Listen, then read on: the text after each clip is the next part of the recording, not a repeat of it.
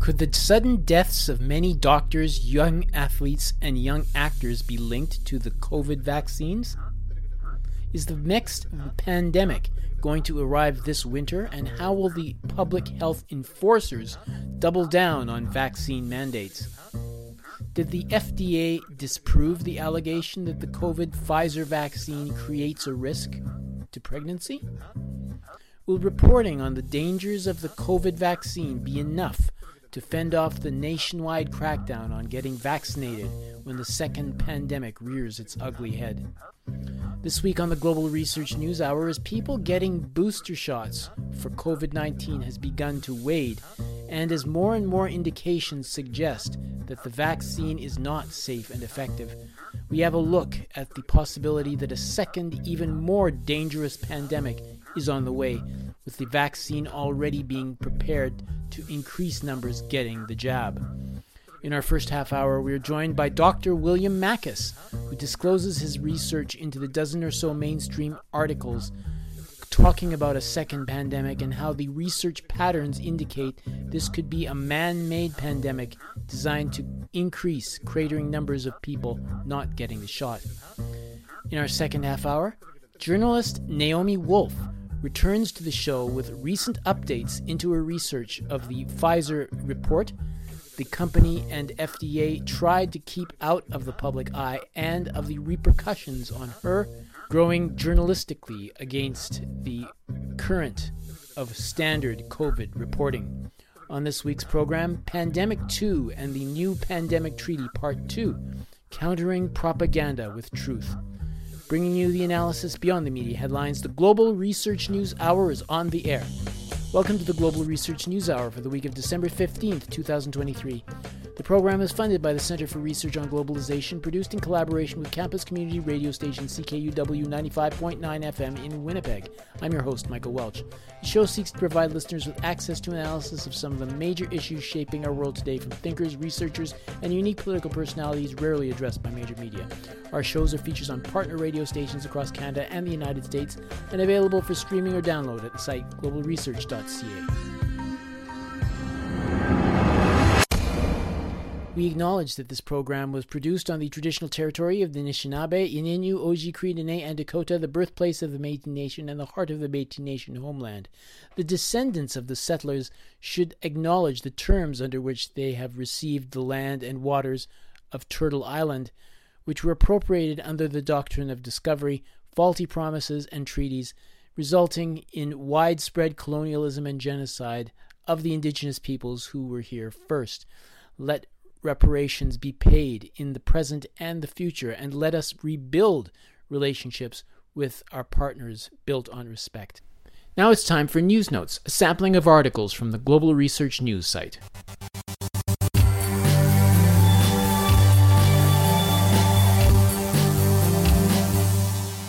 Listeners should know that some of the articles may run against common messaging about sensitive subjects and are not all endorsed by this radio station.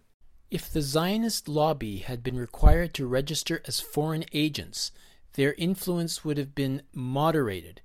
Perhaps Israel could have found a reasonable accommodation with Palestinians in one or two states. Instead, Israel hardened into an apartheid regime, committing increasingly outrageous massacres. As Kennedy warned in 1960, Israel has become a quote, garrison state, unquote, surrounded by, quote, hate and fear, unquote. The assassination of John F. Kennedy ensured Zionist control of Israel, suffering for Palestinians and permanent instability. That comes from the article From Dallas to Gaza Was JFK's Assassination Instrumental in Strengthening Zionist Israel? by Rick Sterling, posted December 13th. Maybe even more importantly, why do so many supporters of Israel and the Israeli Jews themselves believe that this is a sustainable project in the 21st century? The truth is, it is not sustainable.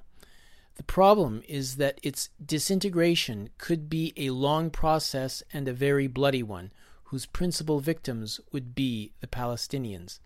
It is also not clear if the Palestinians are ready to take over as a united liberation movement following the final stages of the disintegration of the Zionist project.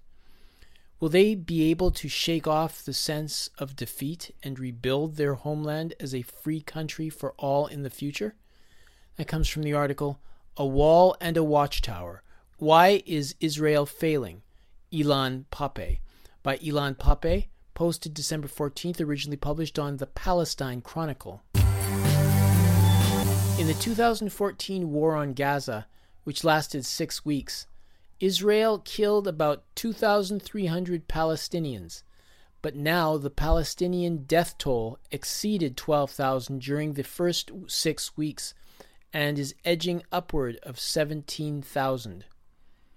The Biden administration has supported the genocide in Gaza and has done nothing to stop the Israeli war machine. State Department employees and White House staffers have also voiced condemnation of the unchecked and unrestrained Israeli war machine marching through Gaza, which has left no place safe and has caused the survivors to face actual starvation, according to the UN. America is the chief supporter of Israel and holds immense leverage over Israel, but refuses to demand that they stop the genocide and bring home the hostages. That comes from the article The U.S. is complicit with Israel in the genocide in Gaza by Steven Sahiounie, posted December 13th, originally published on East Discourse.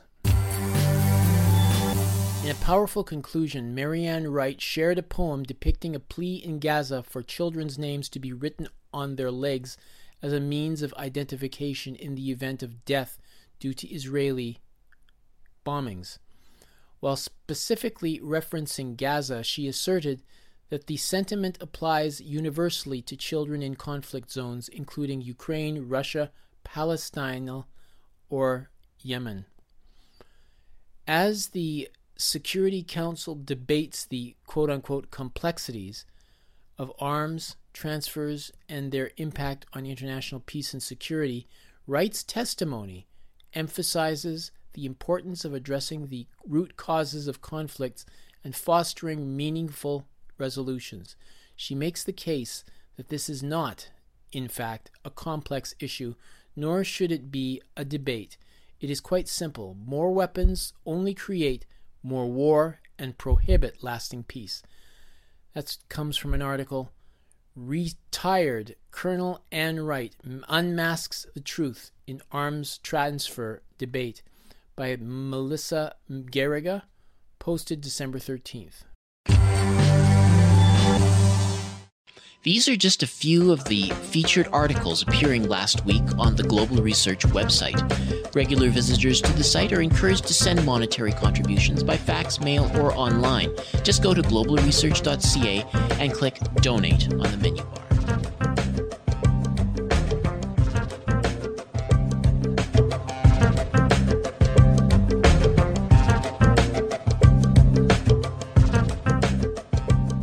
About a month ago, a physician named William Makis wrote an article about the next pandemic. He went through 11 articles in the mainstream press that were hyping the idea journalistically that a new pandemic was on the way. This doctor, however, suggested that this pandemic craze had less to do with protecting human health and more to do with preparing people in Canada and around the world for a new round of vaccinations now that the booster shots are no longer popular.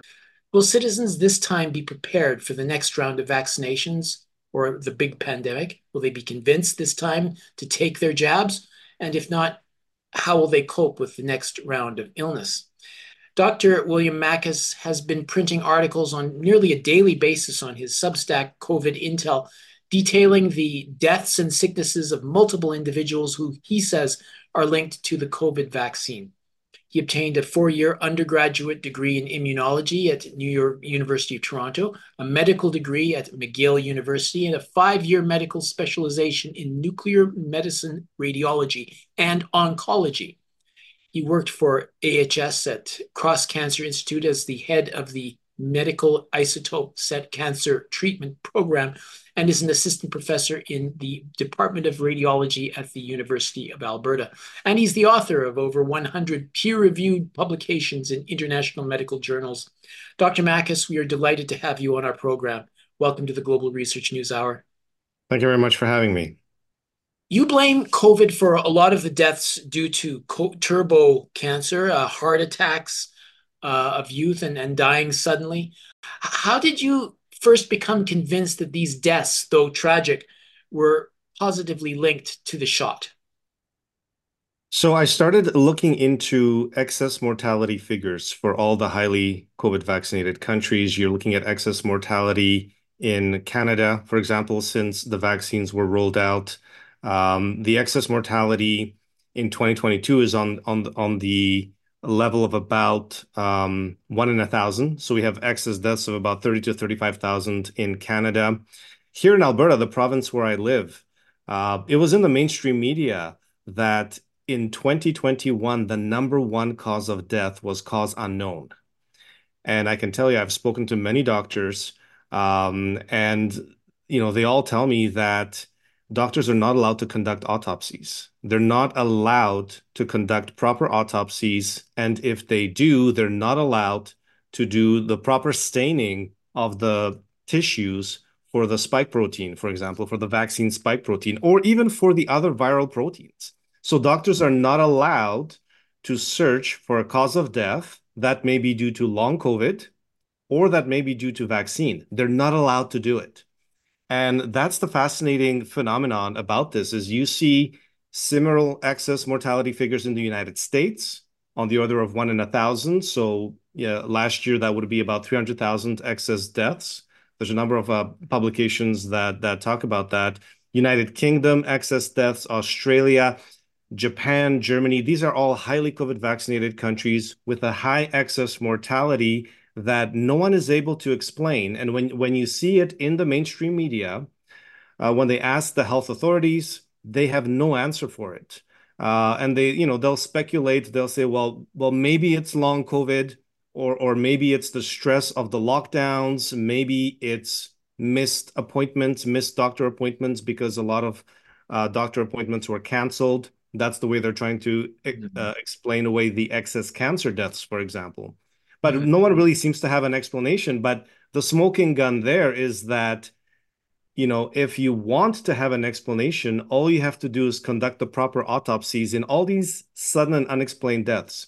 And I wanted to clarify just, uh, you know, with your introductory statement is that I do not claim that these deaths are due to the vaccine because we don't know. It is the number one suspicion that I have on my differential diagnosis. So as a, as a physician, whenever you're faced with a medical issue, you take all the available information you have and you put together a differential diagnosis of the potential things that might be causing that issue, and then you conduct the investigations to prove what what is causing the problem. And and the proof that's required here are the autopsies, uh, and they're not being done. And so, um, you know, I have my suspicions and and as as a medical professional, you know, I put all the information together and and I'm allowed to have my differential diagnosis. And you know what? Long COVID is on my differential diagnosis as a possibility. Mm. But we need to then conduct the proper investigations, and those are not being done. And I can tell you, no one is doing them. They're not the autopsies are not being done in Canada. They're not being done in the United States. They're not being done in UK. They're not being done in Australia, New Zealand, and the publications that have come out in the literature on autopsies where they did conduct such staining. There are a few reports from South Korea, from Japan, uh, from Germany, and and you know from a couple of research places in the United States. But in terms of the general public having access to that kind of autopsy being done, it is not allowed, and that is a huge red flag and a huge smoking gun for me. Uh, in that um, I believe the reason why these autopsies are not being allowed is because I believe most of them would show the vaccine as the cause of death. I believe the spike protein would be found in damaged tissues like the heart, like the brain, or it would be found in tumors. That would mean that the vaccines would immediately have to be taken off the market. and you've got a multi-hundred billion dollar industry that would come to a crashing halt immediately. And I think that's why the autopsies are simply not being done. There's too much money uh, in in this technology and in these pharmaceutical products. Yeah. Okay. Well, uh, getting back to your article, uh, you listed a number of possible culprits: uh, Nipah, uh, Marburg, and Ebola disease X, uh, or a combination between one of those and, and influenza or RSV. Are you seeing more recent signs hinting at the particular form that the next pandemic is going to take? I mean, is it visible yet?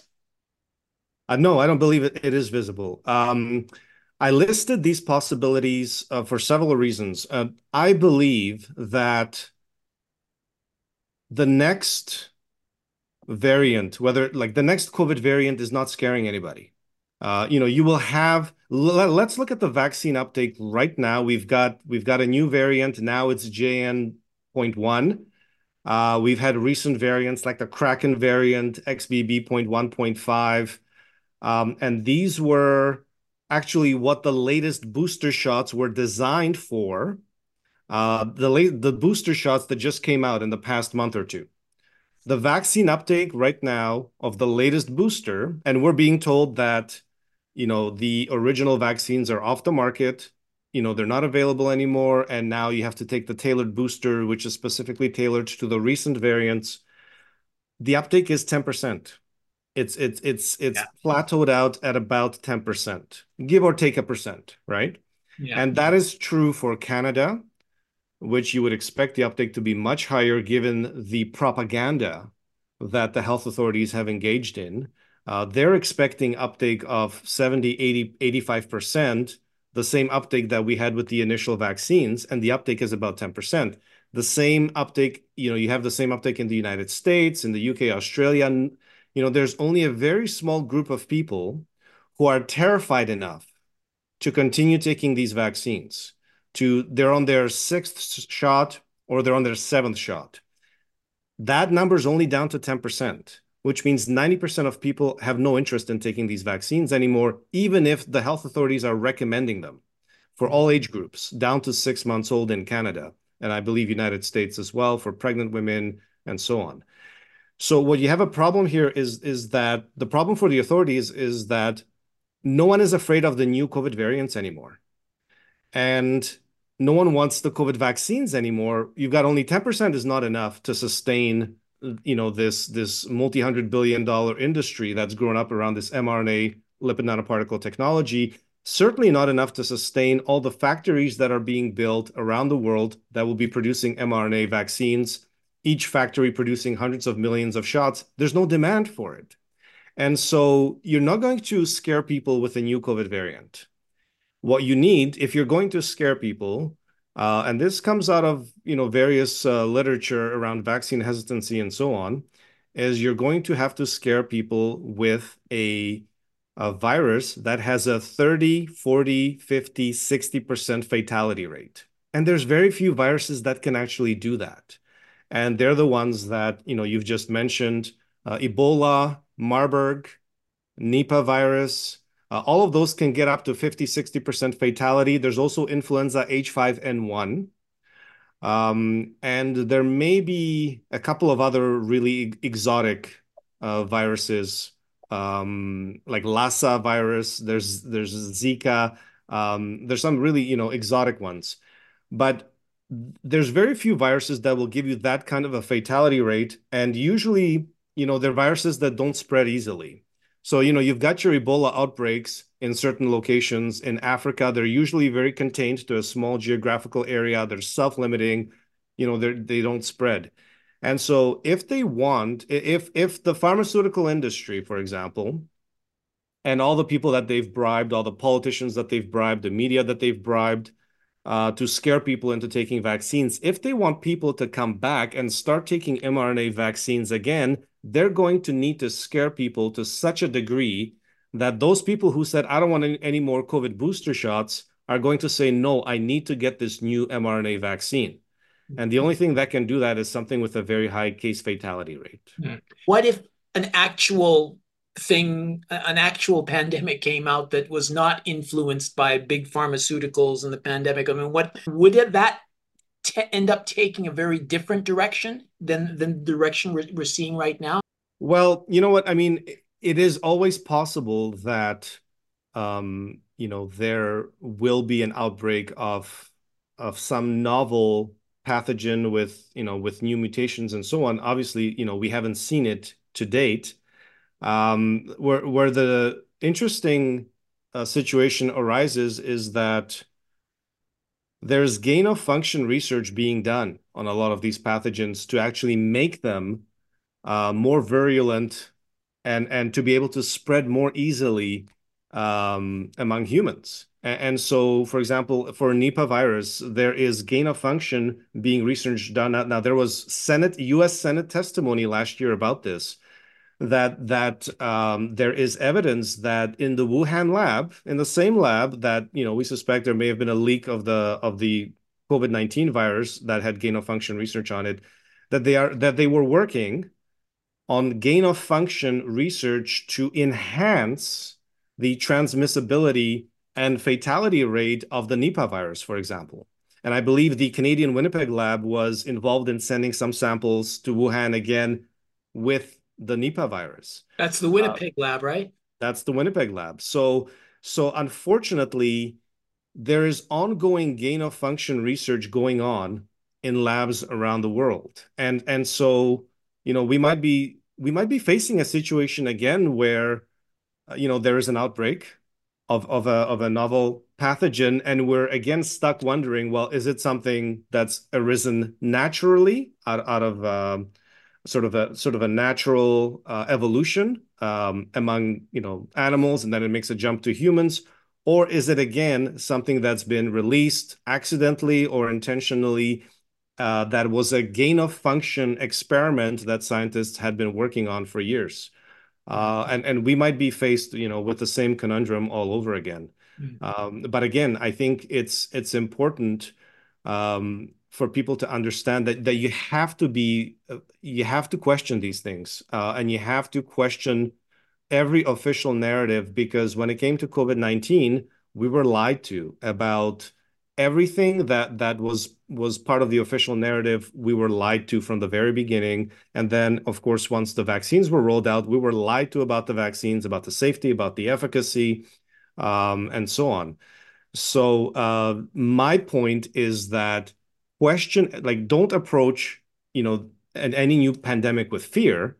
Uh, approach it with with an inquisitive nature ask the hard questions uh, and sort of peer back beyond the propaganda to see what's really hiding behind what the mainstream media wants us to believe. So you you saying you have like a, a pandemic protocol as, as such you know is a way to you know how are you going to address it? And then how do you you know how, how do you address it for yourself and for, for your loved ones Yes, it, it's basically almost like a logical exercise. Uh, and you know, I, I, sort of call it sort of a three-step guide to to Dr. Makis's guide to new pandemics, but it, it really is just a mental exercise.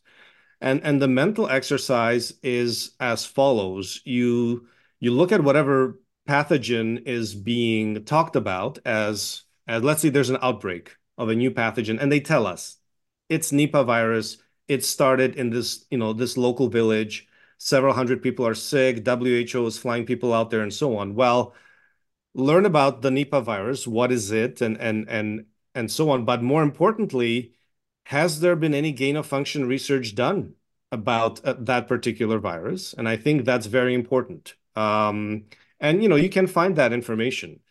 So number one, has there been gain of function research done recently? Uh, number two, have there been simulation exercises already done on this virus? Um, and interestingly, for example, there was a big tabletop exercise done by John Hopkins, I believe it was 2018, on the Nipah virus. And it was supposed to be like a hybrid between a Nipah virus and, and like an influenza, so that it was more easily uh, transmissible through, you know, as an airborne uh, airborne pathogen because the Nipah virus, you have to get exposed to it with physical contact of contaminated, you know, fruit or saliva from the bats or what have you. But if it's been modified, um, in some ways that it's much more easily transmissible through the air. That can only be done through gain of function research, for example. And they, they actually did this tabletop exercise. It was done uh, for a whole day, uh, hosted by John Hopkins. It was called Disease X. And you know now we we hear about Disease X in the media, uh, but a lot of people will not go back and find out that well there was a tabletop exercise, a simulation, and that simulation uh, you know, I think over 20 months, they simulated 150 million deaths. They simulated shutting down travel. Uh, they they simulated shutting down um, even travel uh, state to state within the United States. So people were not allowed to go from one state to the other. Um, of course, there were new vaccines that they simulated, uh, and there was a you know the vaccines well there was a limited number of vaccines so you know you, you had to give it to healthcare workers and you had to decide who to give it to and so on uh, obviously economic chaos and turmoil political turmoil uh, and i believe in that particular simulation um, what came out of it was that they had to nationalize the us healthcare system so bring it completely under the government uh, under government control um, now these are interesting things to know about um, and, and there have been other simulations on other pathogens in the last five years. I think that's important to look at. And the last one, which I think is really important, which is where a lot, you know, the smoking gun is going to be, is is there an mRNA vaccine that is already in trials for this pathogen or or infrastructure has been put in place to quickly roll out an mRNA vaccine for this new outbreak. Um, and we've been told by the CEOs of uh, Pfizer and Moderna that they have put infrastructure into place to be able to roll out any new mRNA vaccine for any new outbreak in less than six months, and they have distribute they have um, distribution infrastructure in place as well in collaboration with Gavi or the Bill and Melinda Gates uh, Foundation to be able to roll out hundreds of millions of doses of a new mRNA vaccine to the broader population. People have to be aware of this. And to me, these are red flags and warning signs. Uh, and seeing as to the uh, injuries and deaths that we've seen from the COVID vaccines, uh, you know, I personally would not trust any mRNA vaccine, no matter what the pathogen is, uh, when they roll it out.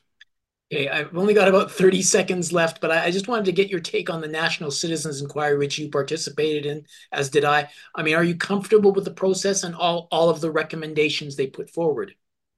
Absolutely. Now, the National Citizens Inquiry, what's incredible about it is, is that the testimonies, it's the testimonies are key. Uh, there was over 300 testimonies. You had doctors. Uh, most of the freedom fighting doctors testified, including myself. I gave a three-hour testimony scientists um, who've been, you know, very honest uh, about their work. Uh, there were people who were harmed uh, by the vaccine mandates. There were military. There's lawyers. Uh, I encourage people to look at some of those testimonies. You know, pick some of the testimonies that interest you. Look at them. The recommendations are very extensive, and it's basically an overhaul of our court systems, uh, and overall of the way we approach healthcare. You know, the colleges that block doctors from being able to treat patients and so on. Like there's a tremendous amount uh, in terms of the recommendations, which uh, will obviously be extremely difficult to implement. And I think a, lot of politicians will be scared to. One important thing to note that I want to note is that 63 politicians were invited to give testimony on behalf of the federal government and the provincial government, and they refused. They did not give testimonies to justify the measures that they took during the pandemic to justify the rollout of the vaccines and so on. Uh, so that is a key thing to note is that government officials refuse to participate uh, in this. We'll all be snapping on our safety belts uh, this winter. Dr. Makis, it's it's indeed been a great pleasure speaking with you, and um, thanks for appearing on the show. Thank you very much for having me. Dr. William Makis is a Canadian physician, uh, with expertise in radiology, oncology, and immunology. He's won a Governor General's Medal and is author of over 100 peer reviewed medical publications. Uh, you could read more on his Substack, COVID Intel. You're listening to the Global Research News Hour, broadcasting from CKUW 95.9 FM in Winnipeg and from partnering radio stations across Canada and the United States. This is Michael Welch for the Global Research News Hour. Naomi Wolf was a Rhodes Scholar, former advisor to Clinton and Gore campaigns, and author of eight New York Times nonfiction bestsellers. Dr. Naomi Wolf has been creating globally influential opinion for 28 years. She's CEO of Daily Clout. Her most recent book is Facing the Beast Courage, Faith, and Resistance in a New Dark Age. We had her on the show about seven months ago, and, and now she's back with some updates on her research into the Pfizer report. Files and documents unleashed through a Freedom of Information appeal, which was originally rejected and then released following a court proceeding. She returns to update us on the report and how the governments and medical authorities responded to what she released. It's a pleasure having you back on the Global Research News Hour, Naomi. Welcome. It's an honor to be talking with you again, Mr. Welch. Thank you so much. Uh, so you spoke to us about the report findings back in May. Is there more information you've gotten in the last six months that you would feel obliged to share with our listeners? Oh gosh, so much more. Um, right now, probably when I last spoke with you, we had about 50 reports up. And, and for viewers who are um, not sure about the details of that, um, I oversee a project called the War Room Daily Clout Pfizer Documents Research Analysts and it's 3,250 doctors and scientists who have joined forces as volunteers to read through the 450,000 pages of Pfizer internal documents released under court order uh, by a successful lawsuit against the FDA. And of course, the FDA had asked the court to keep these hidden for 75 years. Now we know why. So, um, probably when I last spoke with you, I was already reporting uh, that they these volunteers have found in those documents evidence overwhelming evidence of the greatest crime against humanity in recorded history. And I don't say that lightly as the granddaughter of someone who lost nine siblings to the Holocaust. Um, but in terms of scale, this is bigger. Um, we found at that point 1,225 deaths in three months, uh, thousands of neurological damage cases, um, strokes, heart attacks, blood clots, lung clots, thrombotic thrombocytopenia, uh, uh, dementias, Alzheimer's, cancers, turbo cancers. Um, and many of these reports showed that the adverse events, including deaths, took place within 48 hours of the injection. Um, the liver damage report, the kidney damage report, the stroke report, uh, the adverse events were temporally located shortly after the injection. Um, but the most um, concerning to me uh, finding, I, I may not have, well, I have new news for you since then.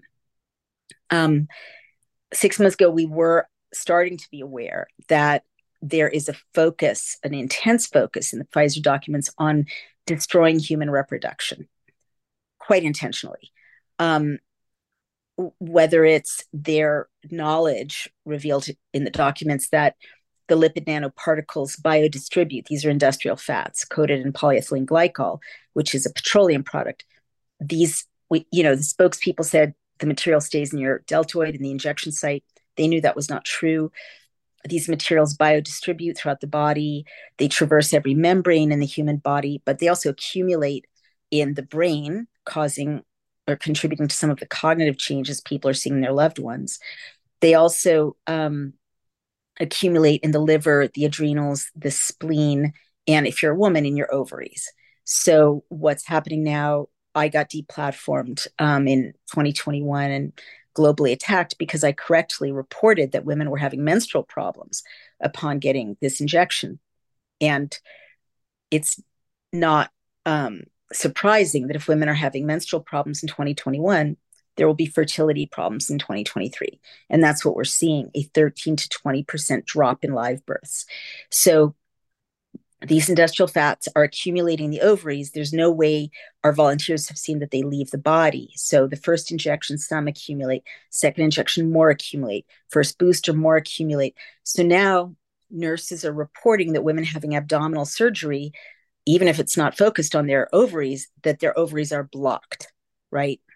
Suppressing fertility, uh, also messing with their hormones. But that's another story.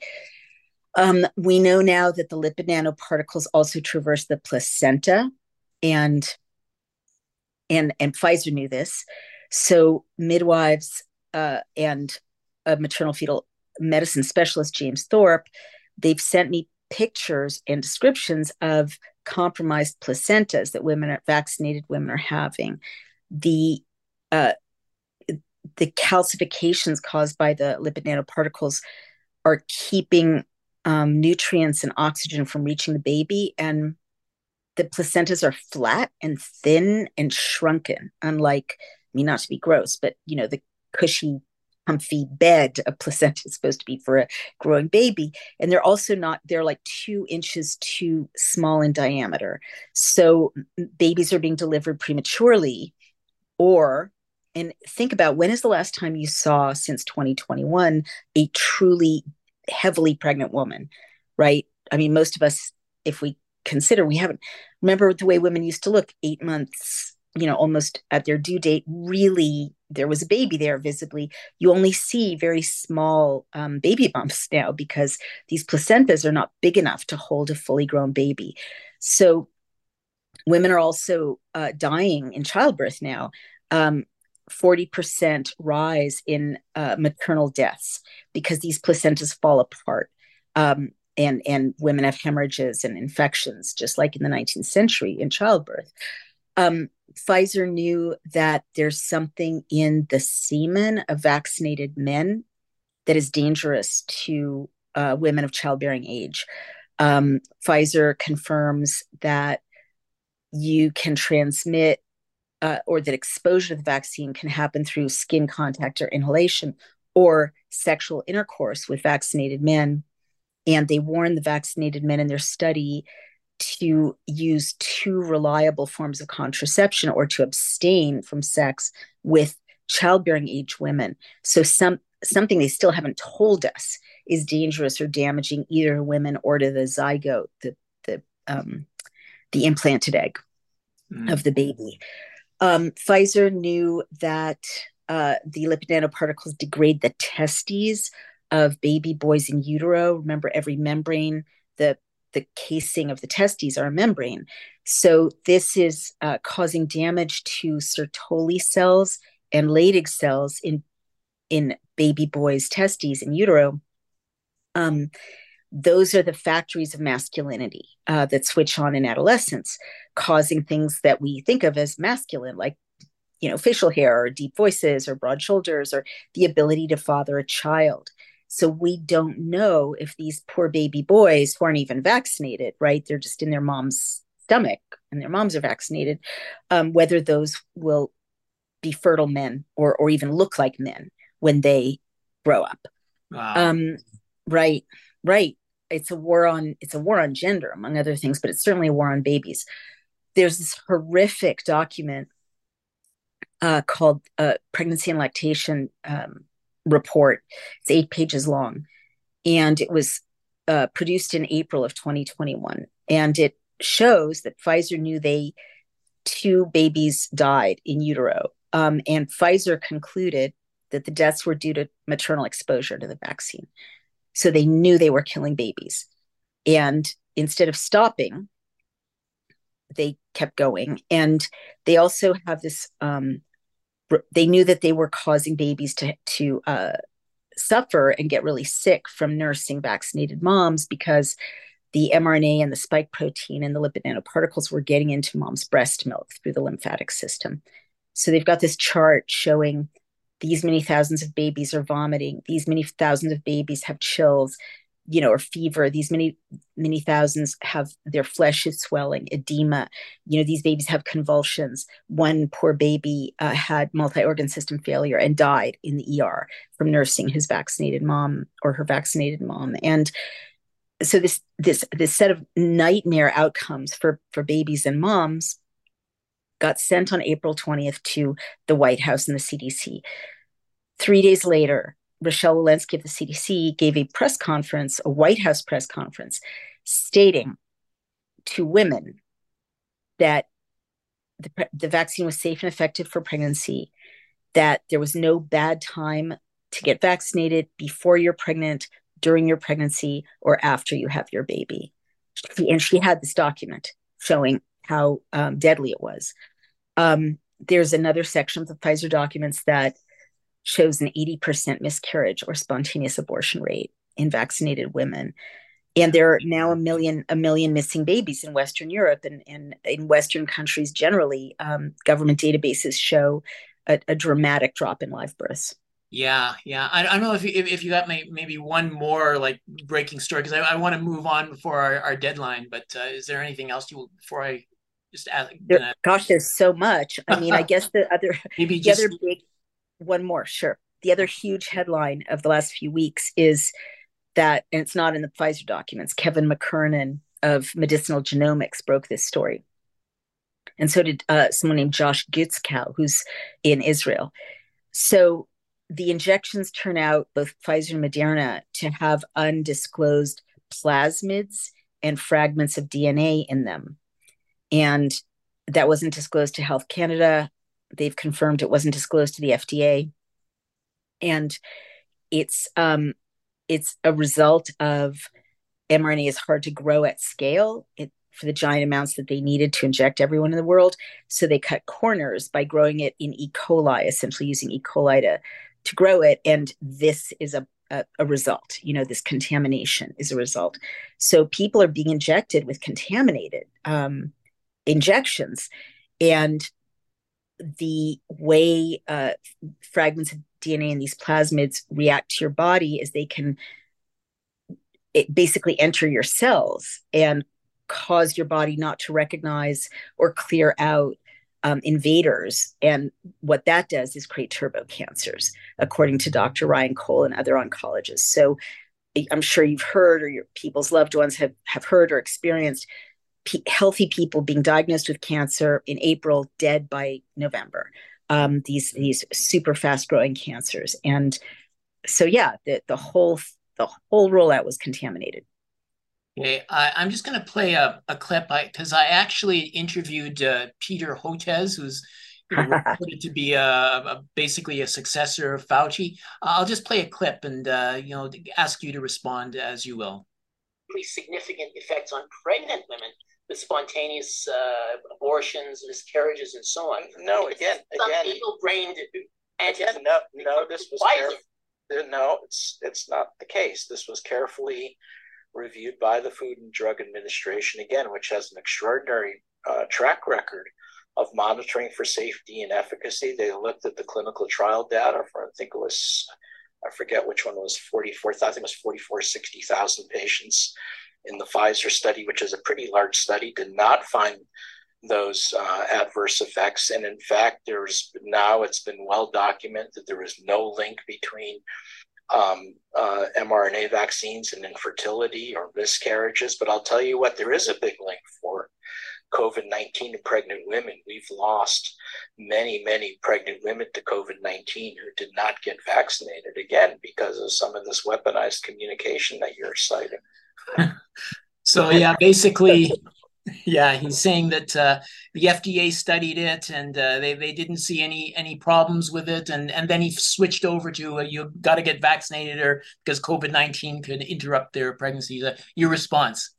I mean, Michael, that man is going straight to hell. I mean, he's no, I'm sorry, I don't know what to say. Like that's evil of such immense proportions because he's lying. He knows he's lying, and he's lying in a way that's going to kill babies and it, he doesn't stop. I mean what he said is just a lie. First of all there no one no one knows the denominator in the pfizer clinical trials. It's not in the record. We know the adverse events and there are over 42000 adverse events in just three months. Second of all there are two distinct places and we've issued multiple reports about this that have gotten tons of media um, that, that enumerate the dead babies and and show and, and Pfizer concluded that the babies died due to the vaccine. So how can how can Hotez not know that? And the last thing is, you know, our team has taken two years to issue 92 reports. The FDA gave themselves one week to go through the documentation. It's 450,000 pages. So um, they ensured that they would not see what they did not look for. Um, but but it, it's it's just it's a lie and it's not only a lie from our data sets it's a lie from the VAERS database which is a government database that it's the fda's and his job and the cdc director's job to monitor those signals more babies have been lost in the VAERS database than in all of for this vaccine than all of the other um, uh, vaccines combined last i last i was informed it's, there's a dramatic safety signal for um, for for pregnancy and childbirth, and also just look at like look at government databases on who's being born. Something is killing babies in utero. And it coincides with the rollout of the injection. This man's just such a liar. Yet the last thing I will say about his disgusting, horrible lies is when he says, Oh, and they always do this, it's the talking points. Oh, whatever you may say about whatever side effect you may mention, it, that same side effect happens to be caused much worse by COVID.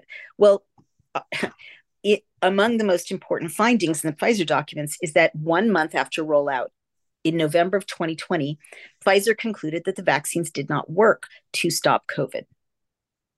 Pfizer's language is vaccine failure and failure of efficacy. And in fact, in the Pfizer documents, the third most common side effect of getting vaccinated is COVID. And in fact, if if they didn't use um, funny math to claim 95% effective, if they they got to that math by removing 200 vaccinated infected people. If they had done the math um, honestly, uh, would have to acknowledge that more people who were vaccinated got COVID than the unvaccinated arm of the trials. So it, it's meaningless for him to claim that you know women could save themselves by by getting vaccinated because Pfizer concluded the vaccines did not work to stop COVID. Yeah. Well, you are an established journalist, and uh, I'm wondering, were you surprised by the way your report was treated? Uh, you know, not just by Hotez, but by the establishment of of, of the, the the health services, by by mainstream press, and and by government, and and by the way you yourself were treated. Well, I'm certainly surprised at how I myself was treated because it's pretty shocking. And this is the subject of my new book, Facing the Beast.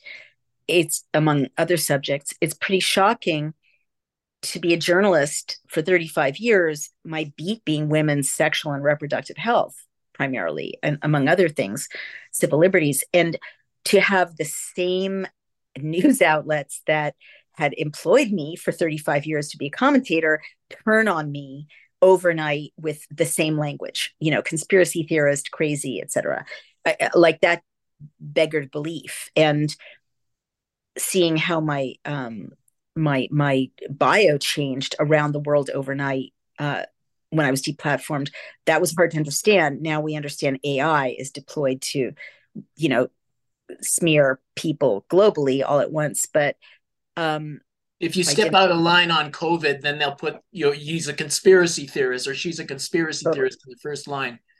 Totally, and now other issues like Ukraine or you know climate or you know whatever is sacred, designated as sacred. Now we know that it was the White House that was directing that um, smear campaign. But what what happened to me is not nearly as important as what happened to women and human beings around the world as a result of these discussions being silenced right? So what you know in response to your the other part of your question well i've been attacked and dumped out of my previous life and i actually found a much better life which i also go into detail about in facing the beast um, you know in the rest of america right outside the liberal media bubble um, it is a silence, right? For like this is the biggest story, whether you like what I'm saying or not, whether you think I'm right or not.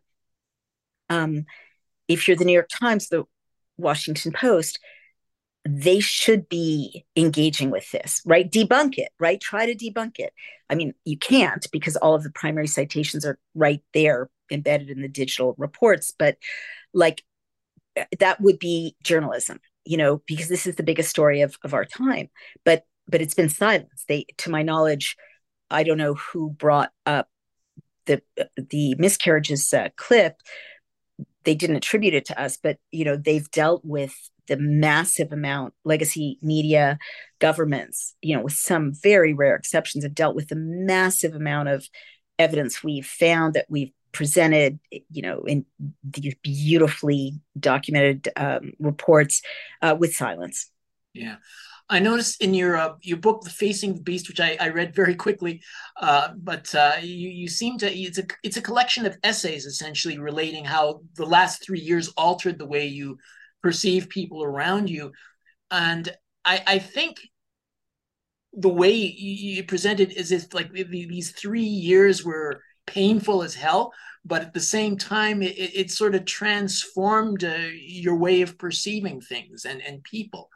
Um, I mean, maybe I could could ask you like you know as a collection how how what's the most important remark on on, on all of these changes in the single book most important remark um i guess the most important is that i concluded that we're in a we're in a, a non-human um non-normal period of history um, I mean, it's not normal human history, is a, better way to say it. Hmm. Uh, starting in 2020, something happened on the planet that I can't explain using my normal, rigorous, highly educated analytical tools. It that doesn't look like history eh, eh, as long as it's been recorded by human beings. And what I mean is usually, um, always when there's a a tyrant, would be tyrant, there are factions, there's dissent, there's backstabbing, there are people who don't go along with it. It things fall apart. The Nazis didn't figure, you know, think well in advance about how cold the Russian winter was. Like there's some human error. But what we saw since 2020 was no like almost complete lockstep of evil, all with the same sound bites around the world. So for me, I'm not asking anyone to believe this. I'm not proselytizing, but for me personally, I had to conclude that there's something spiritual going on and that the political landscape, the material landscape is a symptom of what is really a battle between good and evil, really a battle for the human soul and for humanity. And that this is kind of a time of test, testing, you know, for, for human beings. Wow. Uh, Naomi, I, much of my recent reporting is focused on the possibility of a, a second pandemic, uh, you know, pot- potentially even worse than the first. Do you think that, uh, well, between your book and, and speaking quietly now on the independent media margins, will do enough to, to, to fend off yet another round of health you know enforcers and uh, legacy media pounding into people's skulls to to get vaccinated and you know use distance and lockdowns and all the rest of it? You no. Um, I mean, I you know I do everything I can, but I'm still gigantically canceled. Um, and continually more canceled. Like Naomi Klein wrote a whole book trying to cancel me, and then I found out that pharma was sending millions of dollars in the direction of her husband and ex- extended family. Um, no, but I I do I do think that there is a resistance, you know, in the United States, in Canada, in the West, and a lot of people are determined not to be fooled again. And you know, look at this the studies on you know people don't trust legacy media anymore. So for sure they're going to try it. You know, they're already trying it. Um, you know, the the the fear messaging about the white lung disease, which uh, the dissident doctors I've interviewed think is due to the vaccines and the masking, um, or made worse by it, and kids having not had normal um, immune uh, uh, exposure because of all the isolation and lockdowns. Um, they're going to try it. I, I hope and pray that people won't go for it, but it just literally is country by country, state by state. For instance, I'm in New York State. Our governor keeps uh, trying to establish quarantine camps, and she succeeded in defeating an appeal against quarantine camps. Um, in Australia, people live in fear. You know, their their democracy is crushed. Canada is a catastrophe, as you probably know. Um, you know, they they people can be have their bank account switched off the truckers had their bank account switched off so, you know central bank digital currency is coming the digital id is coming so these people are not done with us by a long shot but i I do think if enough people resist, it'll be very difficult to enslave humanity. Naomi, thank you very much. I've appreciated speaking to you again, and uh, and best wish best wishes to you in the future. Thank you so much. I appreciate it as well. Take care. Bye. Bye.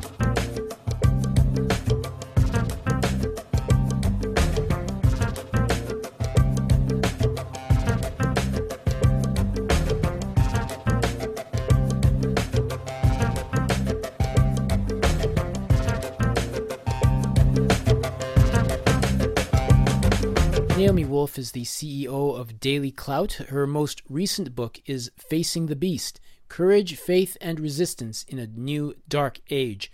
You can purchase a copy of her book by visiting the site Daily Clout, that's C L O U T dot I O, and click the icon on the right hand side of the page. This has been the last regular episode of the series for 2023. We will start again in January of 2024. We start each year with a summary of the year that preceded us, uh, listing our most censored stories. Next week and the week after that is the holiday period, and we intend as a salute to a dear friend, Stephen Lendman, who passed away May 9th, 2023. Stephen Lendman will be missed. He was a contributor to global research for almost 20 years. Stephen Lendman took advantage of communicating on a variety of subjects. For example, he became convinced of the 9 11 attacks as a false flag. And while he was a Jew, he wrote, wrote in favor of Palestinian rights and against Israeli apartheid policies. He spoke on the war in Ukraine as a crime by NATO against Russia. He spoke on Syria, Venezuela, and a variety of other subjects that the media chose to misrepresent. He is the author of the 2011 book How Wall Street Fleeces America Privatized Banking and Collusion in Class War, and in 2012, the book Banker Occupation Waging Financial War on Humanity. In 2014, he edited the book Flashpoint in Ukraine How the U.S. Drive for Hegemony Risks World War III, all published by Clarity Press. He got involved in radio in early 2007 and then became the host, along with Professor Michel Chossudovsky of the Global Research News Hour. This was the first brand of the show that preceded the current show and largely had prominent writers and researchers of the time. I should say, Stephen was very helpful to me as I got started. He helped get me on the progressive radio network and supported everything I did for Chossudovsky, for global research, and hungry listeners everywhere. And he often came in handy when I was short on guests and needed to help finding a quick speaker for the show. Mr. Lendman, your correction of mainstream media fairy tales will be missed, but we can still play some of the work you've supplied in the past. Rest in peace. For the next two weeks, we will play episodes from the distant past of the Global Research News Hour, hosted by Stephen Lendman as a tribute to his work. And we will resume new episodes of the show in 2024 with a look at the past year.